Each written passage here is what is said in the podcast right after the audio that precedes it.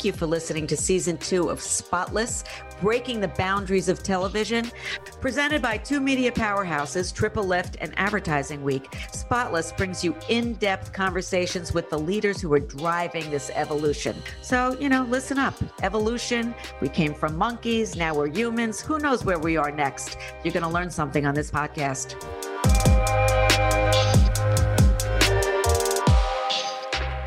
Tara Walpert Levy leads agency and brand solutions for Google and YouTube. She is responsible for Google's multi billion dollar advertising and tech business with third party agencies and marketing partners. She also runs specialist business ranging from measurement to creative to multicultural solutions and industrial relations. Before this, Tara led ad products marketing for Google, YouTube, and DoubleClick. Prior to Google, Tara was the president of Visible World, now owned by Comcast NBC, building the company into leading targeted TV advertising platform. She was also a leader of global media and entertainment and sales and marketing practices at McKinsey and Company. Tara writes and speaks frequently on the shifting marketing and media landscape, the evolving responsibility and impact of public boards, and the value of diversity and inclusion in the workplace. She has been inducted into the AAF Advertising Hall of Achievement, identified as a DMEXCO Global Trailblazer, and named as one of Fast Company's most creative people in business. Tara, thank you for joining us today on Spotless. Thanks for having me. I'm happy to be here. For starters, you have a very impressive career. So tell us a little bit about your path to YouTube.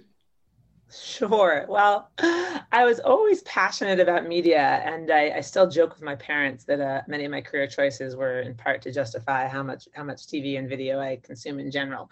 but I used to write. I went out to Hollywood uh, after business school and spent a summer uh, doing script development. And then when I went into business, I started out at McKinsey, but I, I was very persistent in wanting to pursue media and advertising clients and opportunities there. So that's what I did for five or six years. And then as the whole interactive TV and online world was coming up, I was getting more and more fascinated. And so I was going to conferences on behalf of my clients. And I met the founder of a company called Visible World, which was essentially addressable television and ended up in learning more about them, making the leap, went over there, ran sales and marketing, then became president of the company. And ultimately, that company is now owned by Comcast NBCU and the backbone of their addressable efforts. Um, so I leapt to Google with the mission of trying to help them uh, marry at that time the balance between Madison Avenue and Silicon Valley, which was an experience I felt I just lived in my startup life. And so I came in uh, to help lead B2B marketing had a variety of different marketing roles there before coming back to my current role, which is more of a sales or ops general management uh, role looking at agency and brand solutions. So I just had my 10 year Google anniversary. I shared a little bit more context in a piece on LinkedIn, uh, 10 lessons from my 10 years at Google. And um, if you're interested, uh, I'd love for you to check it out. Well, happy anniversary. Thank you. More than 120 million people streamed YouTube or YouTube TV on their TV screens in December 2020 alone. And that's up 100 million uh, from March of 2020. How much of YouTube's growth was driven by the pandemic, and what sort of challenges do you see that come with this growth? Well, I think COVID really accelerated trends that were already there in the world and in streaming and, and for YouTube specifically. So digital video was already exploding and the pandemic just hastened it, right? I mean, it's so fascinating that 2020 was the first year when streaming households were greater than linear TV households. Right? I mean, linear TV households are down 20% since 2016. We, we haven't seen these kind of numbers since the mid 1990s. So that industry trend, I think, was reflected at YouTube. TV screen had been our fastest growing screen for a while, and it continued to accelerate throughout the pandemic. So, yes, as you said, over 120 20 million people streamed YouTube and YouTube TV at the end of last year, but we were already at 100 million even when the pandemic just began. So, the fact that YouTube you know, has remained and, and continued to grow its leadership position in reach and watch time among the streaming services, I think is like everybody else in part a function of the pandemic, but more that's a speed question, not a direction question. And so we we expect that will continue. You mentioned this this aggressive growth in streaming households, and, and it was really exciting to hear about YouTube's living room takeover at the NewFronts this year. Can you share a little bit more about the new ad tools for marketers being rolled out, such as the brand extensions? Sure. I mean, one of the other trends that was accelerated by COVID was e commerce, right? I think that was, again, growing, expanding, and got an enormous lift. And so there's a large number of things that we're doing to help make the transition from where tons of people were already commenting that they would mm-hmm. go somewhere and purchase a product either online or offline after seeing it on YouTube. And we want to make the connection more direct. So we've launched a number of different shopping initiatives, and I look at brand extensions sort of under that umbrella, where it's essentially offering an opportunity to give interactive features where viewers can interact and learn more about the brand without ever leaving the platform. So just one click of a button, it doesn't interrupt their viewer experience, but they're able to learn more and potentially even click all the way through, which means that the brands can see what kinds of conversions are being generated right in line with everything else they're looking at on Google Ads. So I think this is just, you know, the first of many interactive features that are going to come to the, the TV screen specifically, and we're really excited about it. That's great. And there's a lot happening right now in terms of the world of conversions and, and how that'll change in the coming years. So it sounds like Google will be in a good spot with uh, something like brand extensions. Uh, we, you know, we're trying to just make everything that we do as simple and relevant for brands and for viewers as possible. And, and this one seems to be a hit. And, and we look forward to, again, continue to just make that education and shopping experience easier for people who want to learn more. That's great. We also heard about the YouTube Select sponsorship program, which I will say in my prior life at the agency, I have a little bit of experience with. So, Tara, why don't you kind of just walk us through some of the benefits you feel brands and advertisers see from something like the YouTube Select sponsorship program? So, YouTube is people's access point for the biggest cultural uh, moments of the year. And so that's really what we're trying to do with the sponsorship program. So we've had a lot of big tentpole moments for a while, things like Coachella, other YouTube originals, things like that. But what we've been asked to do in the last year, and this was sort of our response, is to really expand the opportunities for brands to connect in those cultural moments. And so we are now really trying to have a much more year round calendar opportunity to tap into the zeitgeist, right? Whether that is Black History Month, Hispanic Heritage Month, Women's Month, Mother's Day, back to school, you name it. And so the, the sponsorship program now creates more customizable opportunities for people who want to basically put a, a fine point on their more at scale upfront buy. You mentioned YouTube being kind of the center of people and, and cultural moments. Do you feel like brands should look at YouTube's audience on mobile as any different from their audience on CTV when they're looking to activate on these cultural moments?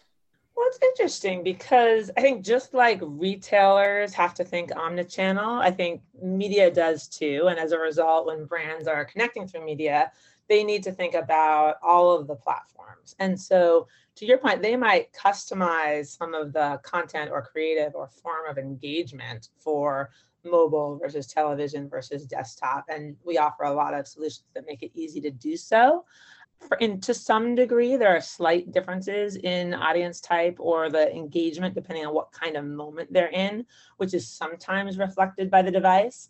But overall, I think they need to just be thinking about what's the experience, the customer experience in each of the key moments based on a customer's mindset. And if that happens to correlate to the screen or the device, terrific. I mean, the reality is we know that brands care a lot uh, about the, the TV screen in particular.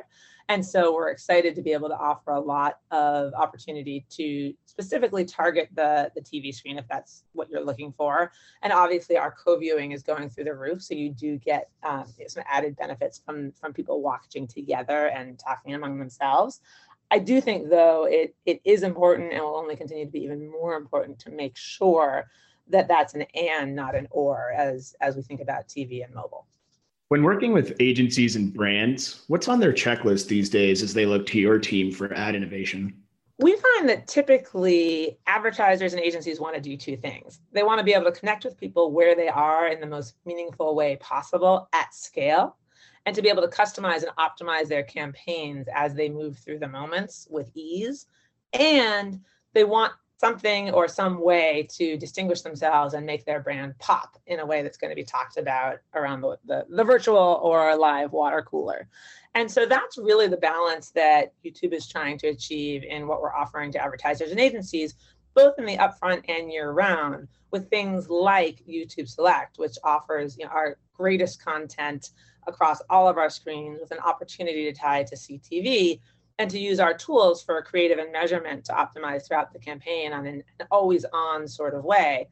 And to marry that with things like some of the, the youtube sponsorships that we've talked about which allow for deeper customization and, and unique ownership by a brand. I think also we're getting asked a lot these days about commerce and opportunities to innovate in ad formats around commerce. And that was what drove, you know, not only brand extensions, but some of the innovations you've seen us launch around product feeds and other ways for agencies and advertisers to take advantage of, of, of YouTube in a shopping environment. Shifting gears a bit, brand safety is something the entire industry has had to grapple with. Um, but on a platform that allows for user generated content, your challenges are, are a little bit unique. How has your team handled that over the last few years? I, I think the the challenge with brand safety is is not who makes it or how or why. It's the it's the scale that's achievable through the platform right? Which means the volume of content that you're looking at is so enormous. And so i think the the way we've tried to handle that is a balance between constantly improving machine learning approaches and then the overlay of human oversight and checks and you know, information that then also feeds back. So it's a virtual circle between technology and people. Um, and yet, candidly, I think it took a little while for the for the market to appreciate why we needed both. But I think if you look at the data and see how you know radically improved YouTube's brand safety is, and the the acclaim that you know has been given by folks like the MRC or GARM or our industry partners, you know, we're deeply appreciative that uh, they feel that YouTube is doing a terrific job on brand safety. And we know that that is a job that is always continuing. And um, again, we're just happy, I think, to be able to provide both the the human and technology tools to ensure that the platform meets the safety standards of our of our customers and of our viewers. There tends to be a lot of noise and, and myths about YouTube, not only from an advertiser side, but also from a consumer side. Is there any truth behind some of these myths, or what is what are your feelings on some of the conversations that are occurring around that? well, that's interesting. I, I don't hear as many myths on the consumer side because they're the ones in there acting, viewing, participating every day. Not to say they don't exist what I do hear is two consistent myths from advertisers and agencies, one of which is around the perception of content on YouTube. So we get a lot of questions about, well, is it a little too UGC or does it feel not premium enough? And as a result, is it really comparable to television? And I guess I'd offer a couple thoughts on that. One, most of the people who are asking that don't watch a lot of YouTube because what you'll see is not only is there a wide range of production quality, much of which very much mimics what people are more traditionally used to, there's actually a ton of television network content on the platform itself and growing rapidly. The other thing I would say is there is overwhelming data that says that while we might care as an industry, the viewers don't at all. And if you look at what drives results, what you see is that it is entirely about authenticity and relevance and engagement of the viewers, which sometimes comes from very highly produced content and sometimes doesn't. And so I think that's one of the the discussions that 5 years from now will be obviously not relevant and we're just working our way through the myth today. The other thing that I think I don't know if it's a myth as much as a question is that we hear uh, sometimes that now that basically all brands are involved in YouTube in some way, that there's a big question about like, well, you know, do I have enough YouTube? Like, is it enough? Do I just need to go, you know, find an incremental audience somewhere else because, quote, I already do YouTube. And what I would offer there is that um, if you look at meta studies of media mix analysis, if you look at incremental reach opportunities, for very few advertisers and agencies are they, quote, doing enough on YouTube to optimize their return. I believe we had a, a, study from last year that showed that on average, and of course it totally depends, but on average, most advertisers would benefit tremendously in terms of sales growth from shifting another 20% of their traditional TV spend to YouTube. And so that's another opportunity where I think what we find is advertisers and agencies want to do their own custom study to prove that out. But we have seen very consistent results from doing so. And so we will continue to work that through this year and beyond. So, in part of your 10 lessons from 10 years at Google, one of the ones you talk about is be the champion. That's right. I did my homework. um, and, yeah, and uh, you know, it's you save the best for last. And and quite honestly, in the last year, we have seen a long overdue increase in social awareness and being a champion for social awareness. Can you share more about the YouTube Black Artist Class of 2021? And are there any additional initiatives YouTube has created to more accurately reflect the world we live in today? Absolutely. So last year, YouTube created the YouTube Black Voices Fund, which is a global multi-year commitment to uplift and grow Black creators and artists on the platform, um, as well as to produce YouTube original programs that focus on racial justice and the Black experience. So as part of that, we developed the YouTube Black Voices grant program uh, in order to help give Black creators resources to help them succeed on the platform. And we announced earlier this year 132 creators and artists, uh, 48 of whom are in the United States, with incredibly diverse talent to help bring this this forward.